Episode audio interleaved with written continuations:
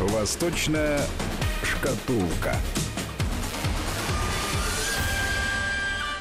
И в эфире программа «Восточная шкатулка», и на связь со студией Вести ФМ выходит э, ее постоянный автор и ведущий профессор научно-исследовательского э, университета Высшей школы экономики Алексей Маслов. Алексей Александрович, здравствуйте.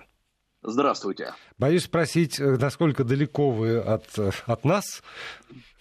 Ну, не так далеко. Я сегодня в Кемерово. Мы здесь как раз ведем переговоры, помощь администрации для Э, расширение уставления связи с Китаем, что не так просто, скажу, скажу я вам, но в известной степени это уже э, связано и с теми э, процессами, которые происходят в Китае. Дело ну, в том, что да, да, да, да. Я как раз вот хотел перевести разговор на то, что происходит в Китае в большей степени, чем в Кемерово.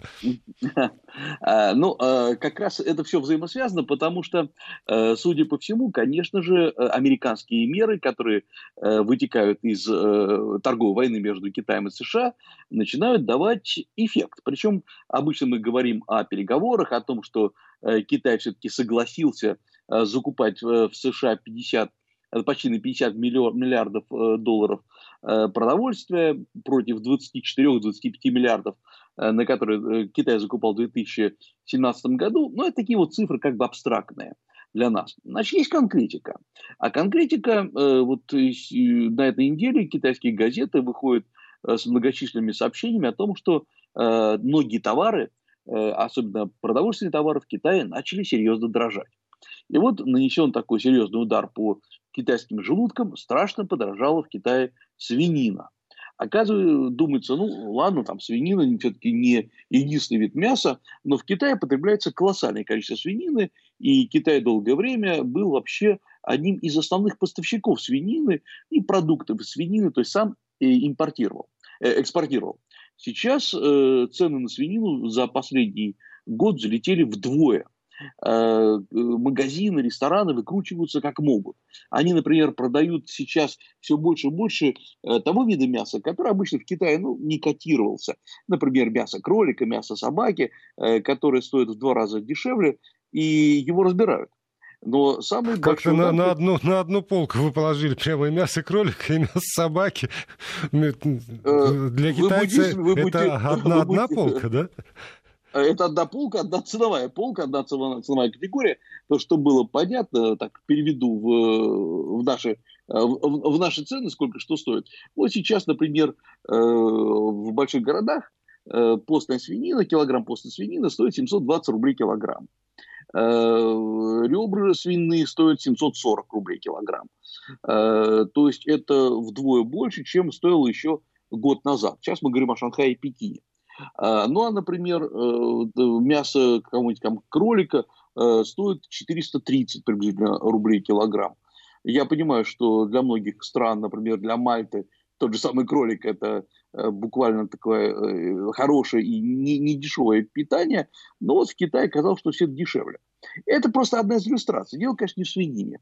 Это всего лишь иллюстрация, что, к сожалению, вот эти вот ограничительные меры со стороны США имеют очень большое воздействие.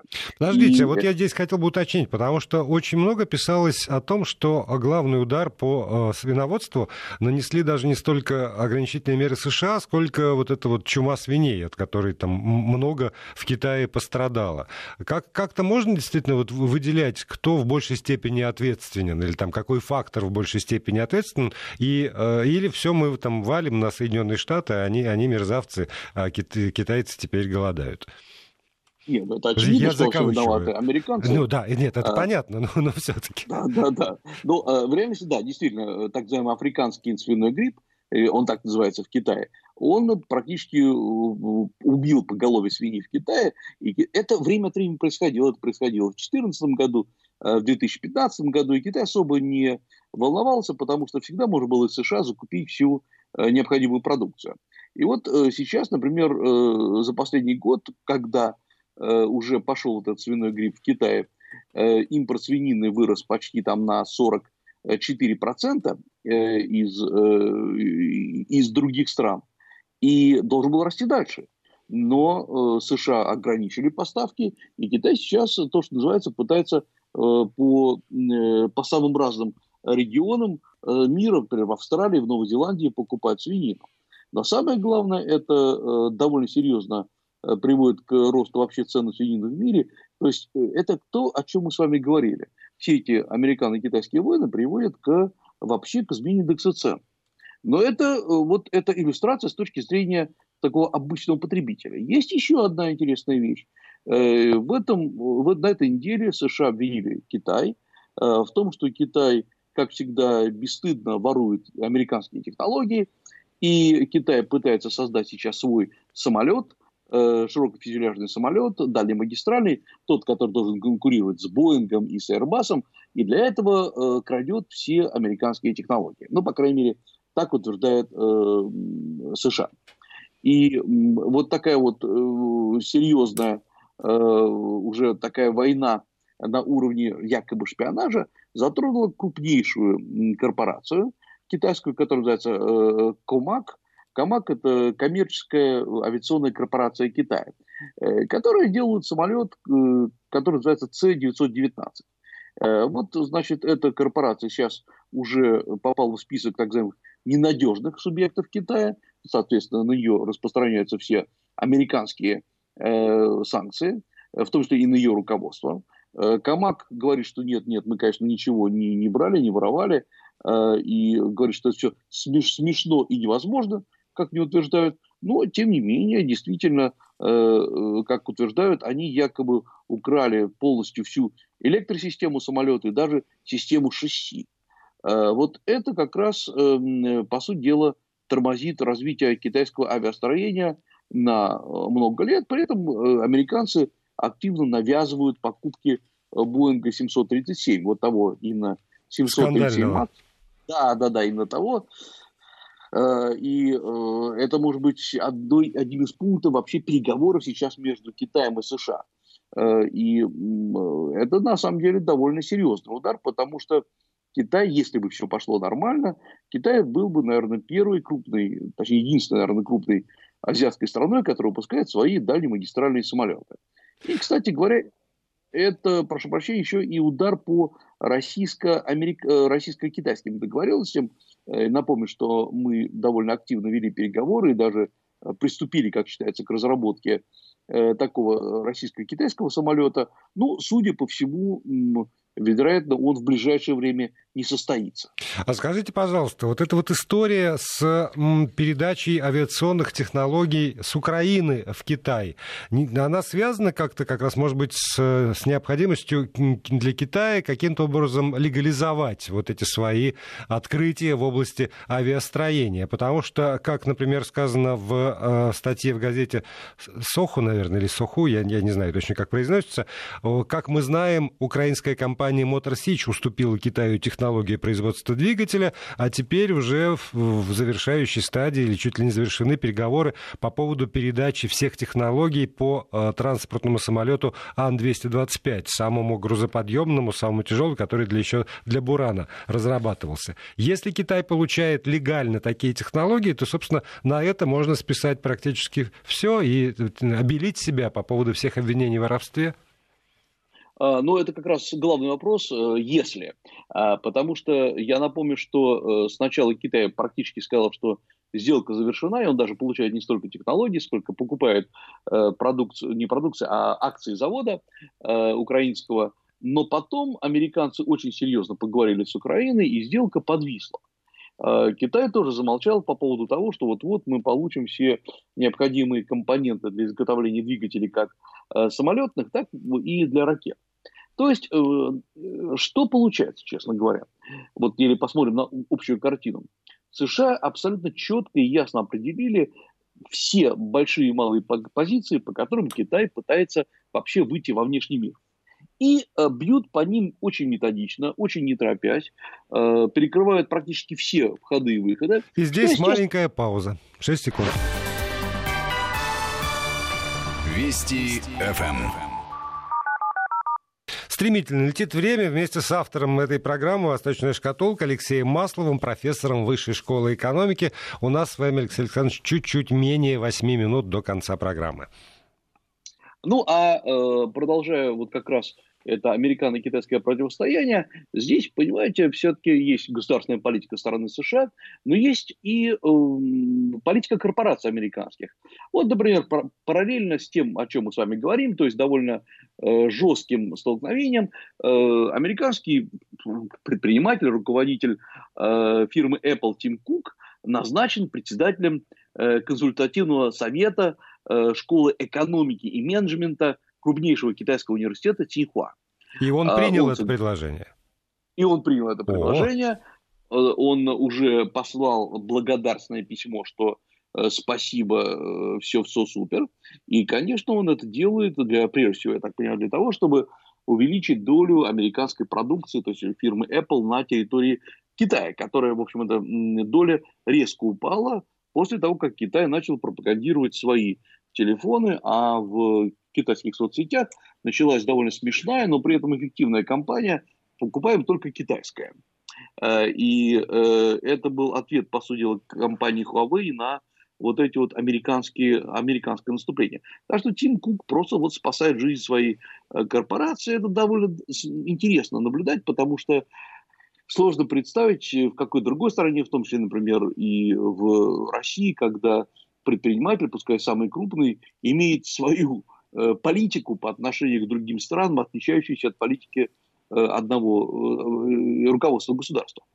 Но э, есть еще один момент, который надо понимать. Что еще сейчас будет Китай, чтобы США уж будет очень активно раскручивать против э, Китая? Я думаю, что э, будет раскручивать активно э, религиозные, религиозную войну с Китаем. Я поясню, о чем идет речь. Э, вот на этой неделе в американской прессе начали публиковаться статьи о серьезном конфликте, который э, разворачивается на территории США. Э, китайская секта, которая запрещена в Китае, Фалуньгун, как оказалось, и владеет огромным участком земли на территории США, на, в прекрасном местечке, которое называется почти по-китайски Dragon Springs, то есть драконьи источники, где э, строят храмы, э, строят дома, куда, где проживают там почти 500 последователей, и местные жители, которые не принадлежат к этой секте, в общем, выразили свое возмущение, что там строится, почему вообще нельзя подходить к забору, который огражден в прямом смысле колючей проволокой, который охраняют автоматчики, кстати говоря, довольно интересно, с автоматами Калашникова, и совсем, совсем все перемешано. И э, казалось бы, почему США на своей территории поддерживает, в общем, ну, довольно экстремистскую в этом плане секту, которая, конечно, утверждает, что она борется за идеалы мира и добра, но вот при этом как-то так э, плюет на все и существует ну, довольно бесконтрольно на территории США. Это, я думаю, что сейчас США заряжает новую, э, новый снаряд против Китая – это э, угнетение религиозных прав и свобод в Китае. И вот сегодня, э, я думаю, на, на этой неделе, опять-таки, почтовые ящики э, очень многих э, людей заполнили просто такие спам-рассылки от этой Фалуньгун, которые говорят, что э, в Китае изымают органы у живых людей, э, у заключенных, что надо с этим бороться и так далее. То есть вот такие вот группы антикитайские, которых на самом деле в мире полным-полно, они поняли, что пришло их время. Э, и учитывая, что строительство, которое там ведется, это далеко не на пожертвование, там речь идет о десятках миллионов долларов, конечно же, очевидно, что США очень э, активно, вероятно, даже финансово поддерживает э, вот такие антикитайские группы. Ну и на волне вот этого, опять-таки, антитакого китаизма разразился еще довольно интересный скандал, вот он сейчас прямо разворачивается, буквально на наших глазах – я напомню, что э, одним из главных советников э, Трампа по Китаю, а точнее против Китая, был, остается такой Майк Помпео, который является официальной его должностью, это директор Национального совета торговли, который располагается в Вашингтоне, и который еще в 2011 году написал книгу, которая стала безумно популярной. Она так называется «Смерть от Китая». Потом по этой книге был даже снят целый э, документальный фильм очень хорошо снятый, где было показано, как Китай в прямом смысле убивает или добивает американскую экономику. Ну и э, это не для кого не секрет, Трамп был очарован книгой Питера Наварро, который э, и просто описал, что надо сделать, чтобы э, прикрыться от наступления Китая. Так вот, оказалось, что э, один из э, критиков, американских критиков Питера Навара перепроверил данные, которые он приводил в книге 2011 года, такой экономист Рон Вар. И э, показал, что э, это просто липовые цифры, э, что э, такого нет, что Наваров вводил людей в заблуждение. Это вымышленная абсолютная информация. И э, хотя книга переиздается, Теперь издатель обязан предупреждать читателей о фальшивых источниках. Э, вот такая вот история. А вот скажите, пожалуйста, я все-таки не понимаю, вот зачем, например, Соединенным Штатам разворачивать еще там одну страницу по поводу, ну, например, там притеснения религиозных каких-то сообществ в Китае?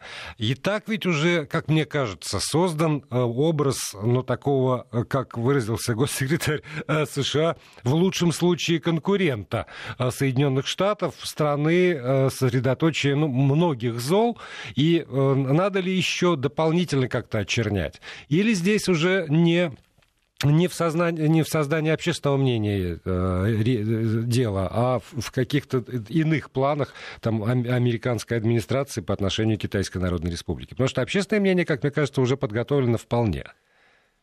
А, ну, во-первых, да, оно подготовлено, и более того, оно теперь стало не только американским, не только американское общественное мнение.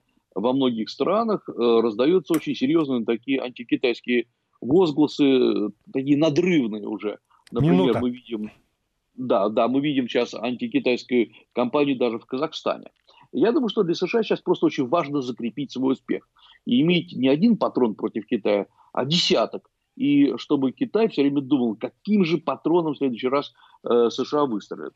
Но я думаю, что, опять-таки, это неожиданность для Китая. Но потихонечку Китай адаптируется, и здесь еще важно посмотреть, как он будет в следующем году, когда он будет принимать новые планы, вести себя по отношению не только к США, но и к тем странам, которые поддерживали долгое время Китай, а сейчас начали его критиковать. Ну вот пока что мы все еще свидетели заявлений э, господина Цукерберга по поводу выявления вмешательства в выборы 2020 года. Выборы еще не начались, а вмешательство со стороны Ирана, России и Китая уже обнаружено и вполне комментируется. Но это тема для наших будущих разговоров. Спасибо большое Алексею Маслову, профессору научно-исследовательского университета Высшей школы экономики.